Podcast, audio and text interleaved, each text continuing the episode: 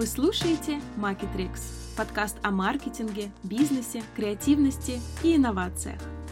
После 24 февраля мир, включая мир маркетинга, рекламы и бизнеса, перевернулся с ног на голову. Международные компании покидают рынок, множество моих коллег остались без работы, проектов, кто-то остался и пытаются адаптироваться, а кто-то уехал и пытается построить жизнь и карьеру за рубежом. В этом и следующих выпусках мы будем говорить о стратегиях компаний и людей в эти сложные для всех времена. 24 февраля, в котором мы оказались, а, я думаю, что оказались, как и многие, с очень большими планами на этот год. Что людям уже просто нужен какой-то развлекательный контент, да, что они просто уже как бы без этого не могут, потому что ты тоже не можешь там просто постоянно 24 на 7 быть вот как бы в той новостной повестке, которая была. Все пришли, во ВКонтакте, аукцион разогрет, и мы вот это прям почувствовали.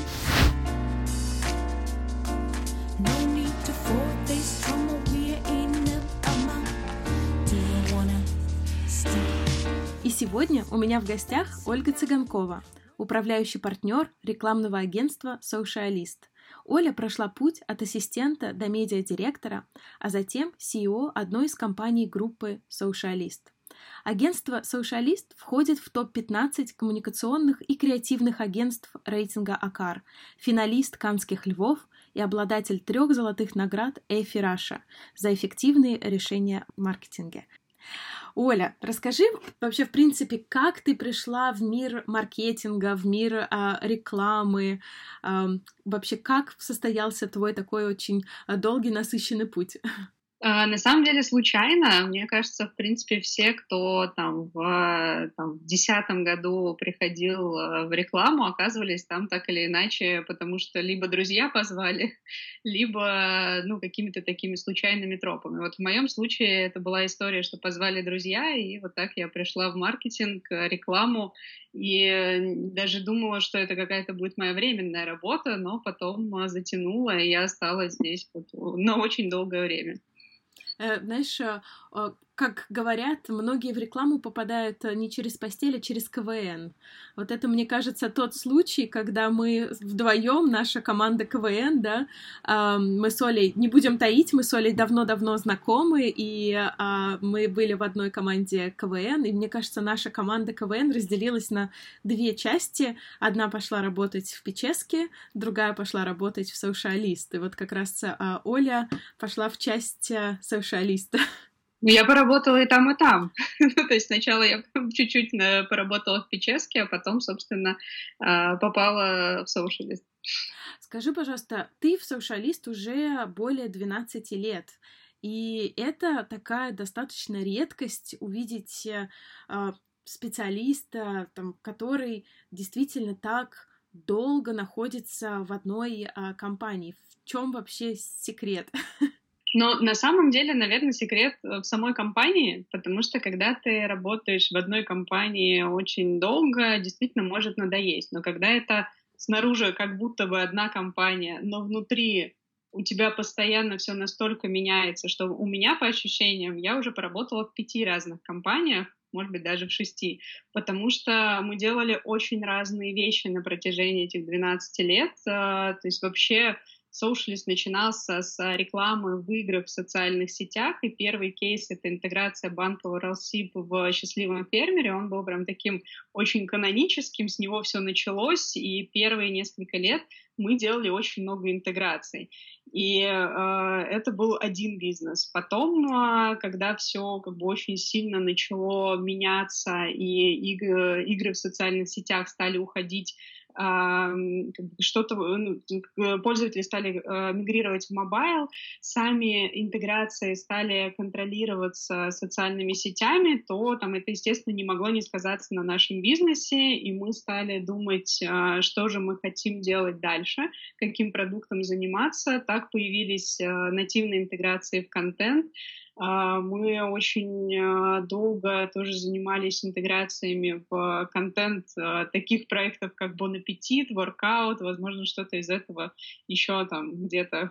вспоминается э, видеоролики на YouTube, посты в социальных сетях. Мы были одними из первых, кто интегрировал туда бренды, и очень активно эту историю вообще прокачивал на рекламном рынке. Э, и действительно там одними из первых начали говорить про нативные интеграции в контент, э, и очень в эту историю верили, но как бы как, э, собственно, любой инструмент, наступает момент, когда он Э, ну, не то чтобы перестает работать, но он уже не такой эффективный, как раньше. И тебе снова надо что-то придумать. И вот таких циклов у нас в компании было несколько. И сейчас вот мы находимся, ну, как бы уже, э, наверное, не, по, не эм, по вине или там не из-за продукта, да, а из-за обстоятельств. Мы сейчас находимся тоже в новом цикле, и снова все надо придумывать, ну, то, не то чтобы заново, да, но нужно трансформировать. Вот. Но для того, чтобы что-то трансформировать, нужно там как, от каких-то вещей отказываться, за, там, зарождать новые, да, то есть э, делать все для того, чтобы они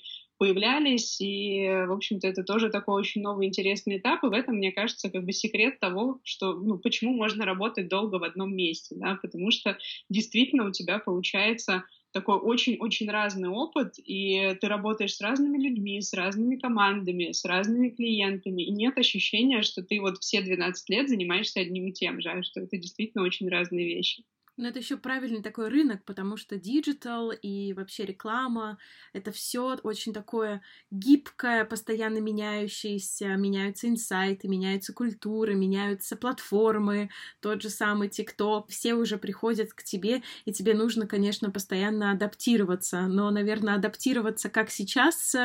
мы так не делали, то есть расскажи вообще, как вы вот сейчас вообще живете, то есть как вот произошел вот этот слом, вот вы занимались занимались чем-то одним, и, может быть, ты расскажешь, на что был как бы запрос до как бы 24 э, февраля, и потом, то есть как вообще изменилась ваша жизнь, жизнь агентства, э, может быть, какие-то как бы запросы от клиентов поменялись, ушли ли вообще ваши а, клиенты? Uh, в общем, наверное, ну, то есть, наверное, начну там с, сначала, да, то есть с точки 24 февраля, в которой мы оказались, а, я думаю, что оказались, как и многие, с очень большими планами на этот год. И, собственно, с очень хорошими перспективами, потому что для нас а, прошлый год, там, с точки зрения наших позиций в рейтингах а, там, фестивалей наград был а, там, ну, прямо-таки рекордным.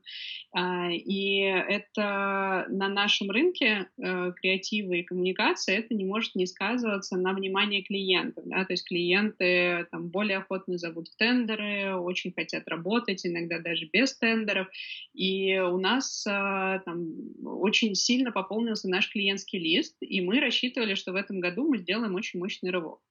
А, я знаю, что мы не одни такие, что как бы очень многие агентства на рынке, кто, в общем-то, там себя хорошо чувствовал, там резко оказались в ситуации, когда там твой клиентский лист режется больше, чем половину, потому что, по сути, э, очень много компаний, которые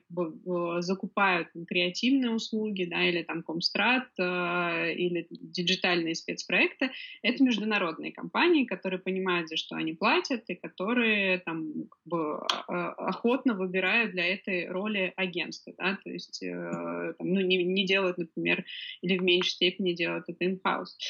И мы оказались в ситуации, когда у нас, собственно, клиентский лист сильно сократился, команда при этом не сократилась, потому что команда в штате, на постоянке, и первый приоритет, он, в общем-то, был в том, чтобы достичь э, какой-то точки безубыточности, да, потому что мы, а, мы понимали, что Здесь как бы сейчас речь не про развитие, да, то есть не про инвестиции куда-либо, а, поэтому надо отрезать все, что можно отрезать, да, то есть все расходы, там какие-то плюшки, какие-то маркетинговые расходы, да, то есть это все может подождать, надо прийти вот в эту точку безубыточности. Это был приоритет номер один. Соответственно, дальше э, был период, когда мы там, ну, просто э, выживали в точке ноль, да, то есть когда действительно ты очень четко соизмеряешь свои доходы и расходы, ты понимаешь, там, кто у тебя из клиентов остается, не рассчитываешь на то, что придут новые, потому что те тендеры, которые были в тот период, ну, это на самом деле местами было смешно, местами грустно. То есть э, просто клиенты пропадали, э, не возвращались с обратной связи, не возвращались с решениями, замораживали решения на несколько месяцев. Те, кто возвращался в формате «ребята, поздравляем, вы выиграли», сегодня могли через неделю, просто даже не сказав нам, мы просто видели в новостях новость, что клиент уходит с российского рынка. И э, ты пишешь клиенту и спрашиваешь, что как бы правда ли, они говорят, да мы сами только что узнали, что мы вот как бы вообще уходим с российского рынка. То есть это настолько как бы вот состояние вот этой нестабильности, э, что на какие-то новые вещи вообще не приходилось э, рассчитывать, то есть просто был период такого как бы выживания, да, для того, чтобы там по максимуму сохранить команду, а, и по максимуму сохранить бизнес. И дальше уже, ну, как бы э, было в целом понятно, что ну, даже такие плохие вещи, которые с нами происходят, это все равно что-то временное, потому что так или иначе люди адаптируются. Даже если вначале тебе кажется, что все э, очень плохо и вообще вот как бы жизнь кончилась, да, все равно э, человек, он как бы ну, существо, которое адаптируется, и в любом случае все э, потом начинают как бы оттаивать немножко, да, то есть размораживаться в плане того, что там понимают, что, ну, люди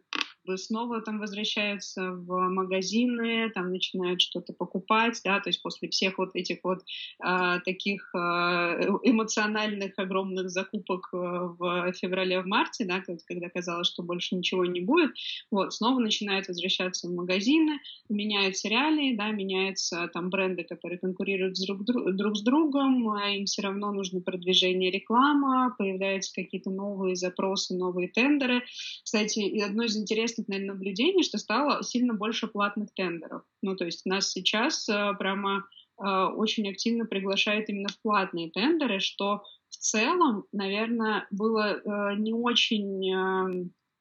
как это свойственно, да, то есть э, FMCG брендам, с которыми, международным, с которыми мы во многом работали вот до этого времени. Это, наверное, такой как бы э, небольшой плюс, который можно отметить, да, потому что так или иначе там платные тендеры это, это, это очень хорошая штука, э, которая позволяет очень сильно нарастить качество предложения, которое там, ты делаешь клиенту.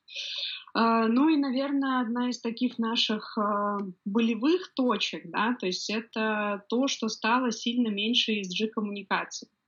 Потому что это та история, в которую мы очень сильно верили. Мы в нее там много инвестировали там, в прошлом году, а, и сейчас их стало сильно меньше. И это, конечно, не может не расстраивать, но тоже есть как бы, есть мнение, что это тоже такая временная история, и все-таки мы к этому вернемся. Как э, тебе кажется, почему действительно это все как бы по, по, поугасло? То есть э, это из-за того, что сейчас не до экологии, не до а, прав, э, я не знаю, меньшинств, а, или это то, что все равно в русских, русские компании, а, компании, которые остались, они не были драйверами этого направления, или как ты думаешь, почему именно вот эта повестка немножко сейчас поугасла? На самом деле это такая очень большая э, системная история, да, в которой там нет, наверное, какого-то одного фактора.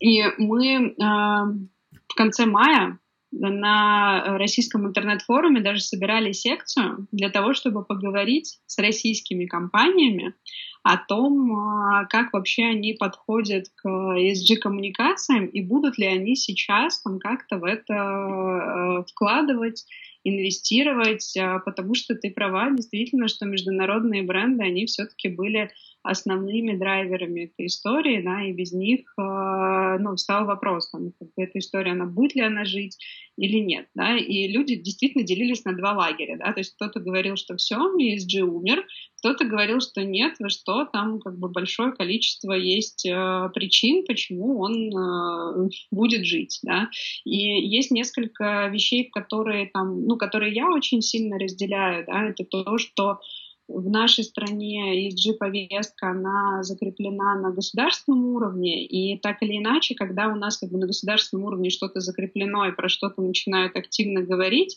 а бизнес крупный, там, российский, тоже это так или иначе подхватывает, да, то есть им тоже как бы важно быть э, внутри этой повестки. А, есть еще там интересный тезис, э, на мой взгляд, что а, там, несмотря на то, что там Штаты, Европа э, отвернулись от э, российских компаний и от инвестиций в российский рынок, есть еще другие регионы. Есть Азия, есть Тихоокеанский регион. И, кстати, Азиатско-Тихоокеанский регион — это вообще второй регион по, по инвестициям ESG после Европы. А, и, в общем-то, для них тоже как бы все те факторы, про которые там говорили раньше международные компании, для них это тоже очень важно, именно с точки зрения инвестиций. Поэтому так или иначе, там, если рынок разворачивается туда, да, то российским компаниям все равно важно будет быть в этом, а, если они там, рассчитывают на инвестиции из этого региона. Ну и, наверное, есть еще одна причина, которая которую как бы чаще всего в маркетинге используют, да, то есть и как бы про, про что чаще всего говорят в маркетинге, да, потому что, ну, у тебя всегда как бы стоит вопрос, да, нужно ли мне там, вкладываться в ESG-коммуникации, если я могу пойти и взять там, не знаю, эфир на телеке, там, взять одно количество рейтингов, и у меня продажи рванут, да, то есть зачем мне вот инвестировать э, в это, это что-то непонятное, сложное, э, и, в общем-то, Здесь история с тем, что, ну, есть потребитель, да, и потребитель все-таки уже как бы сформировал какое-то свое ожидание. И, э, ну, не без международных брендов, конечно же, да, и, э, в общем-то, э, даже там тем брендам, которые остаются, им как бы так или иначе надо этим ожиданиям соответствовать. И тот, кто как бы это понимает, да, то есть тот, кто это делает, он там, ну, скажем так, потенциально более успешен, чем э, те, ну, именно с точки зрения бизнеса, чем те, кто этого не делает. То есть мне кажется, что это уже как бы какой-то э, ну, юла, которая уже закрутилась, и ее уже не остановить, да, то есть в плане того, что уже мы там от этой повестки не уйдем совсем, то есть она может там э, чуть-чуть уйти на второй план, но совсем она не пропадет. Мы будем на это очень надеяться, потому что это я наблюдала отсюда очень интересное развитие, и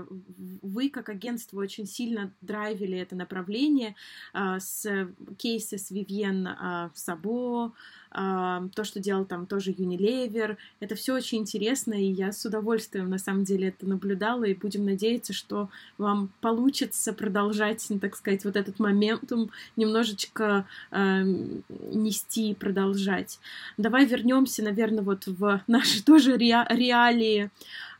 после э, событий 24-го. Как вообще вы, как коммуникационное агентство, как вы советовали адаптировать и советовали ли вообще адаптировать коммуникацию вашим брендам? А, то есть, когда вот наступила вот эта пауза, никто там, да, как-то вот из серии пытались как-то собраться а, с мыслями, и потом ты говорила, они стали возвращаться обратно с коммуникацией, потому что нужно было делать продажи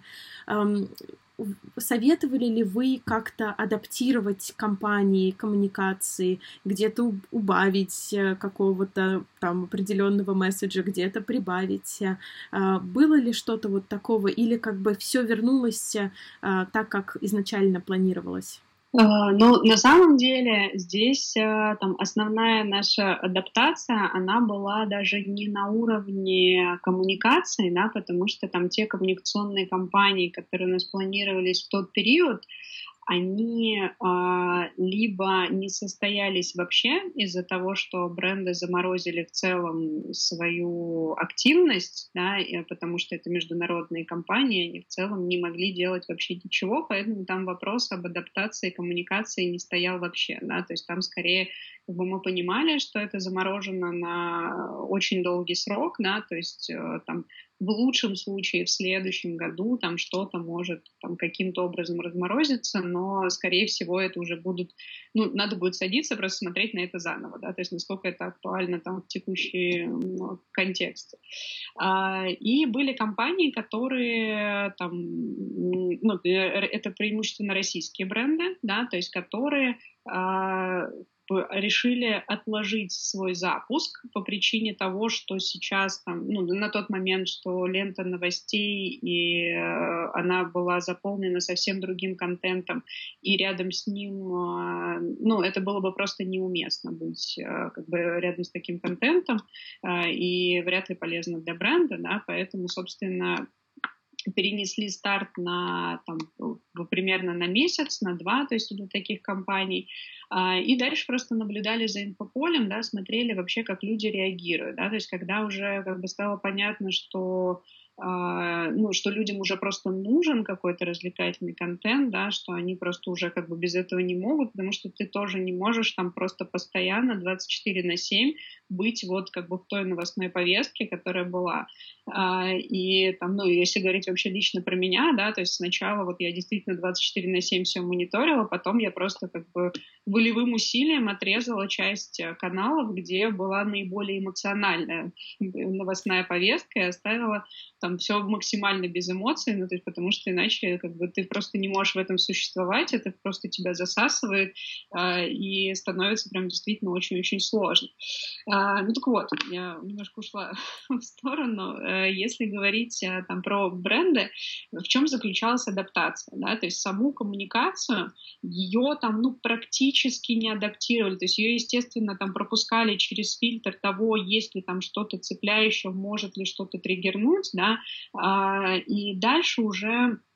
адаптация, она заключалась в инструментарии в платформах, потому что а, как бы у нас а, там с точки зрения именно диджитальных компаний, наверное, большая часть вообще всего, что запускалось там до февраля, это были рекламные кампании, которые запускались там в Инстаграме, в Фейсбуке, в ТикТоке. И, собственно, когда мы остались без этого, нам пришлось э, в один момент вспоминать, а что же можно делать во ВКонтакте, что же можно делать в Одноклассниках. На самом деле, кстати, много всего интересного, да, то есть, когда, особенно когда начинаешь в это погружаться, э, оказывается, что там, ну, действительно, там есть какие-то интересные вещи, которые вот за то время, пока мы их оставляли как бы вне поля своего внимания, они там появились. И, в общем-то, пришлось адаптировать компании, их, по сути, пересобирать именно вот с точки зрения механики, да, то есть не верхнеуровневую коммуникацию, а именно вот с точки зрения уже механики, составляющих, где мы продвигаем, что мы продвигаем, э, то есть какие единицы контента для того, чтобы это было э, эффективно. Вот, то есть скорее как бы адаптация она была именно в этом. Потеряли ли вы аудиторию этих брендов, перенося коммуникацию, например, с Инстаграма во ВКонтакте? И меняется ли сейчас вообще, в принципе, коммуникация э, из-за того, что вы изначально, допустим, планировали на определенную там Инстаграм аудиторию, а сейчас это в ВКонтакте? Или, в принципе, э, температура по больнице принципе одинаковая, и вы не ощутили эм, разницу, перенося, так сказать, свои компании, коммуникацию брендов с одной площадки на другую, с точки зрения охватов, с точки зрения engagement, э, с точки зрения вообще как бы интереса аудитории?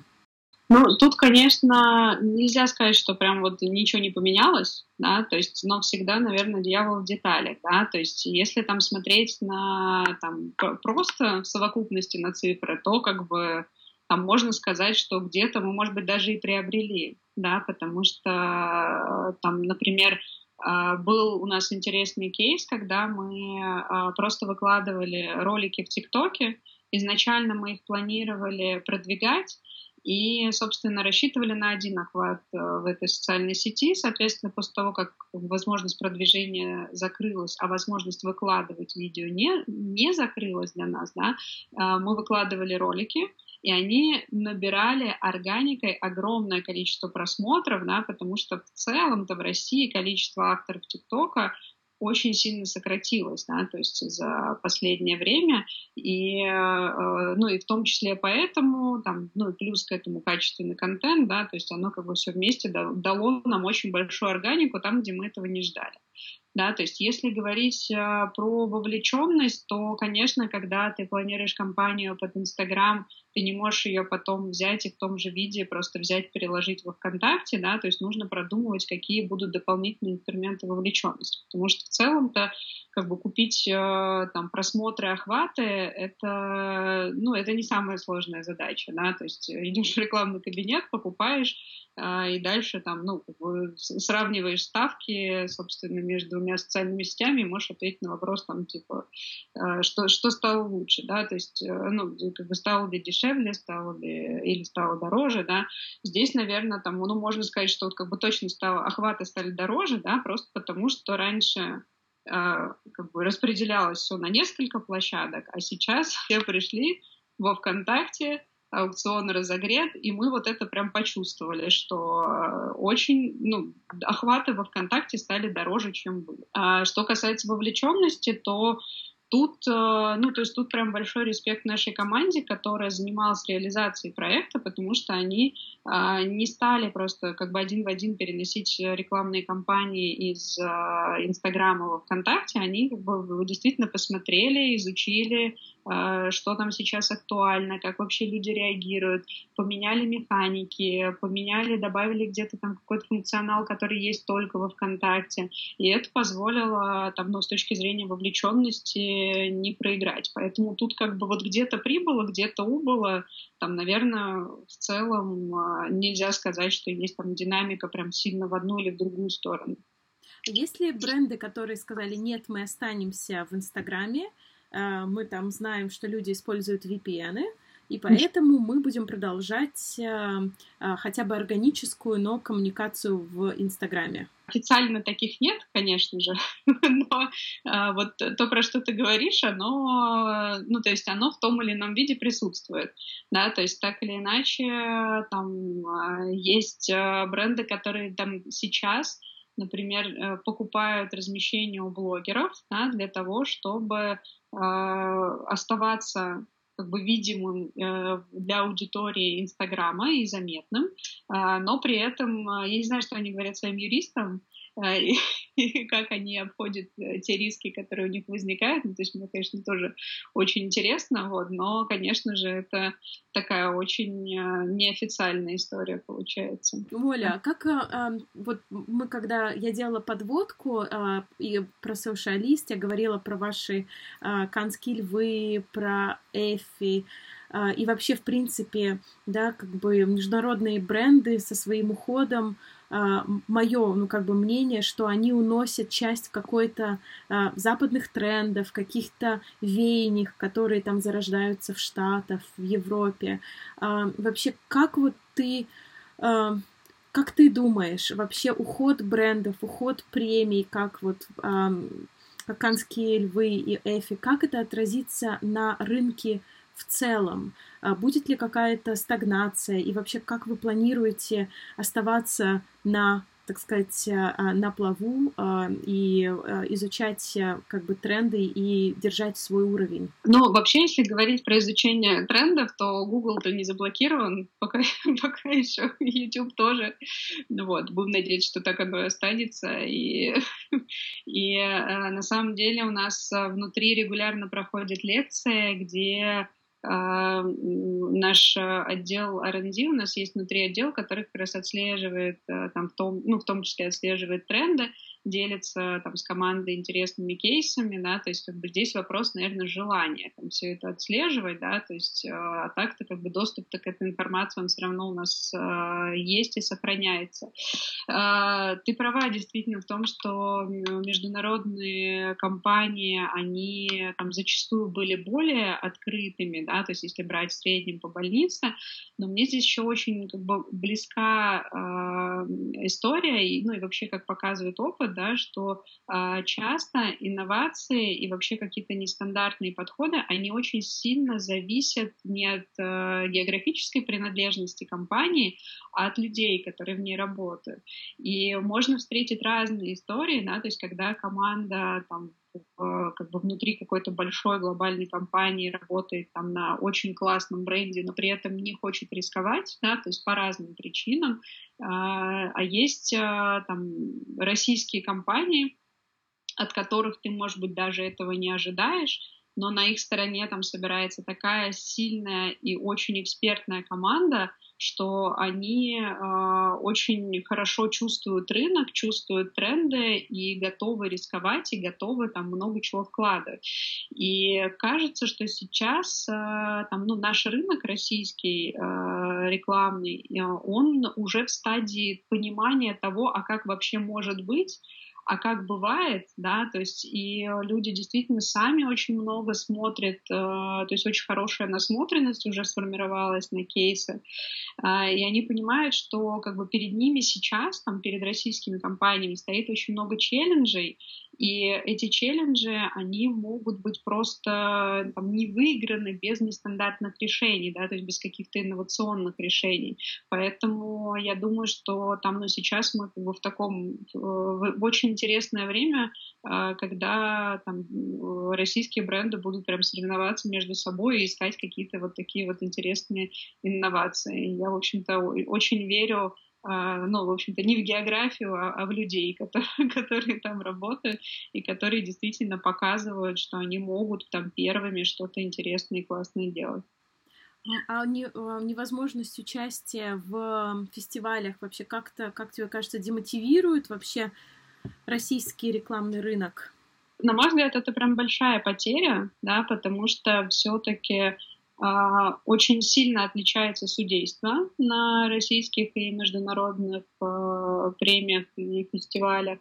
И, ну, и действительно значимость э, победы, она тоже разная. Ну, то есть, как бы, да, безусловно, приятно выигрывать э, там на любой премии, да, но если твой кейс оценили не только там в российском сообществе, но и в мировом сообществе, это, безусловно,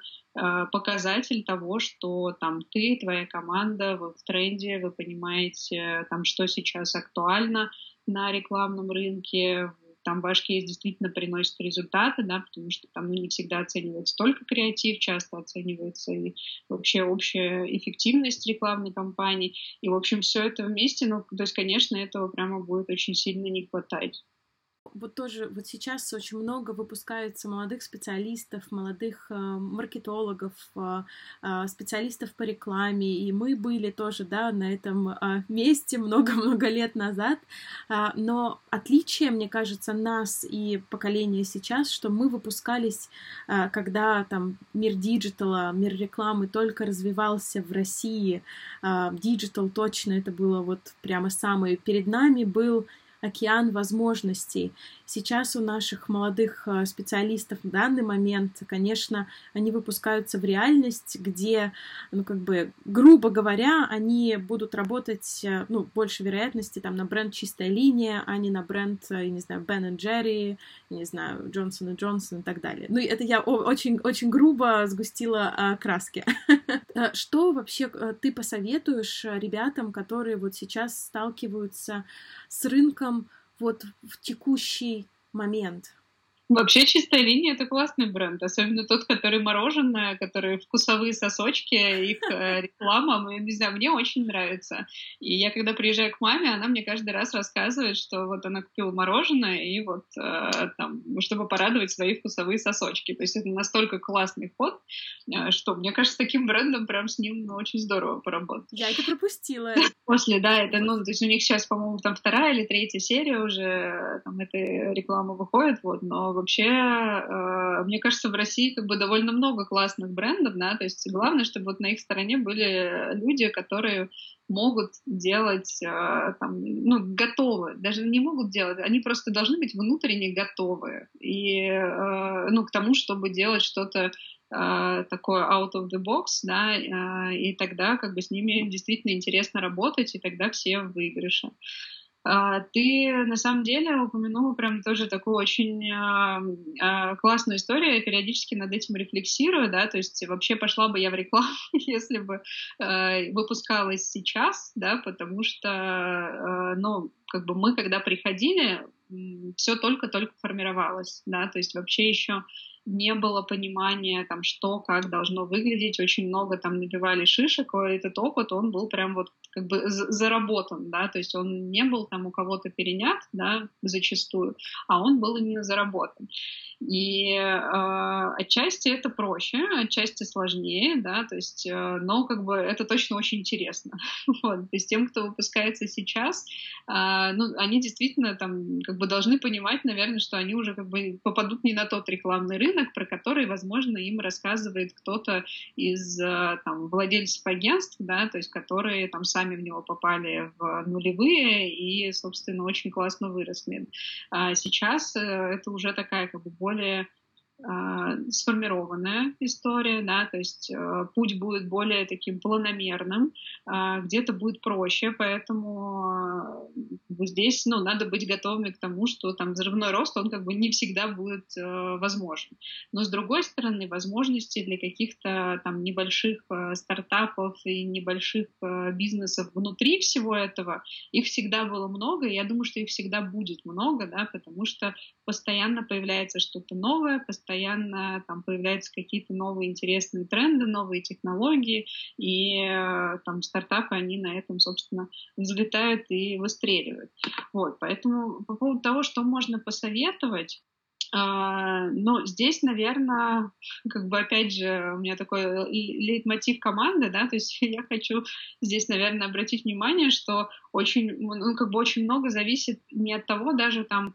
куда ты придешь там как бы именно с точки зрения вот бренда компании, да, а,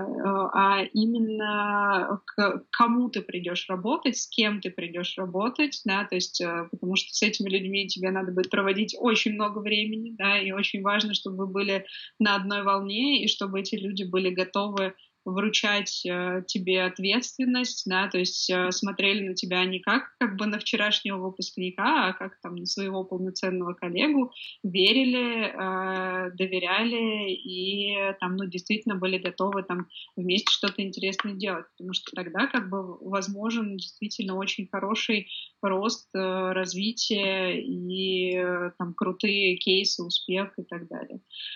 Вот, а как бы от компании, мне кажется, ну, это как бы не так сильно зависит, да, то есть надо ходить, смотреть, общаться и искать что-то вот как бы свое, что вот прям ляжет. И последнее, Оля, что вдохновляет тебя сейчас?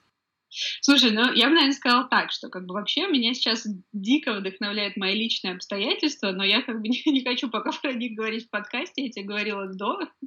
поэтому я думаю, что ты понимаешь, о чем это, но оставим интригу. Вот, если говорить про а, вообще как бы что-то, ну, как бы более такое прикладное, а, я недавно закончила обучение на э, курсе эм, «Системное мышление для устойчивого развития» в Шайнинге. И для меня это была прям очень вдохновляющая история, которая там меня не отпускает до сих пор, потому что, э, ну, вообще я шла как бы с определенной целью, что я хочу углубить э, вообще как бы свои познания в теме, да, потому что невозможно заниматься там коммуникациями в области ESG, в области устойчивого развития, не понимая вообще вот этой базы, да, а я поняла в какой-то момент, что мне ее прям не хватает, и я хотела именно вот как бы углубиться туда. А, и меня там очень сильно вдохновлялись э, разные истории, э, там какие-то вещи, которые открывались там внутри этого. Э, и у курса еще как бы было такое очень интересное, ну, скажем так, разделение, да, то есть мы говорили и про устойчивое развитие, и про системное мышление, и про то, какие вообще есть модели, которые помогают мыслить системно. И я до сих пор не прочитала еще все книги, которые нам порекомендовали, потому что их прям действительно очень много, и они все очень интересные. И вот эта штука меня прям очень сильно вдохновляет, потому что ты когда это изучаешь, ты начинаешь сразу думать, что, ага, а как бы это могло работать э, там в связке, например, с маркетингом и рекламой, э, и понимаешь, что вот если там добавить сюда бренд, его там силу, влияние, то там будет прям вообще пушка, бомба, потому что там, ну, то есть, потому что как бы бренды и их там, э, ну, их влияние на людей, они действительно огромные, и сейчас э, там как бы не всегда, на мой взгляд, эффективно используется. Да? Э, понятно, что там все всегда хотят продаж, и мы от этого никогда не уйдем, но тут как бы прелесть этой истории в том, что одно другому не мешает. То есть ты можешь делать что-то полезное, классное, интересное, и, и в том числе будешь сам, как человек, который это делает, от этого кайфовать, а у бренда будут при этом еще и там, расти продажи, да, то есть основная цель, она тоже будет выполняться. Вот, и меня вот это вот, э, наверное, вот эта вот сама идеологическая модель, да, она тоже очень э, сильно вдохновляет и наполняет. И мы, э, мы, кстати, в, ну, в Socialist, когда на одной из стратегических сессий штурмили себе вектор развития, мы это внутри назвали реклама со смыслом. Ну, то есть, что вот как бы в рекламе должен быть э, смысл. И дальше, как бы, ну, про это можно говорить на самом деле часами, вот, но сам э, вектор нам вот он очень нравится, он действительно очень сильно вдохновляет. Здорово, спасибо тебе большое. Действительно, инвестиции в себя в такие времена, в свою жизнь, в свое развитие, это всегда, всегда пригодится. Спасибо тебе большое. Мне было очень интересно с тобой а, поговорить и вдохновиться а, тобой и твоим а, таким желанием адаптироваться, желанием как бы продолжать делать именно что-то со смыслом, какое-то развиваться и самой, и свое агентство, и команду. Это очень здорово, что ты действительно вот этот лейтмотив команды пронесла, и, может быть, это действительно тоже один из таких секретов, почему 12, больше 12 лет ты уже вместе действительно, может быть, ты находишься в команде и возглавляешь тоже команду людей, которым а, хочется э, инвестировать и заботиться о них. Спасибо, Оля, тебе большое, было очень круто. Спасибо тебе, это был прям очень интересный опыт. Э, надеюсь, что не наговорил ничего лишнего. И что это было, и что это будет интересно слушать.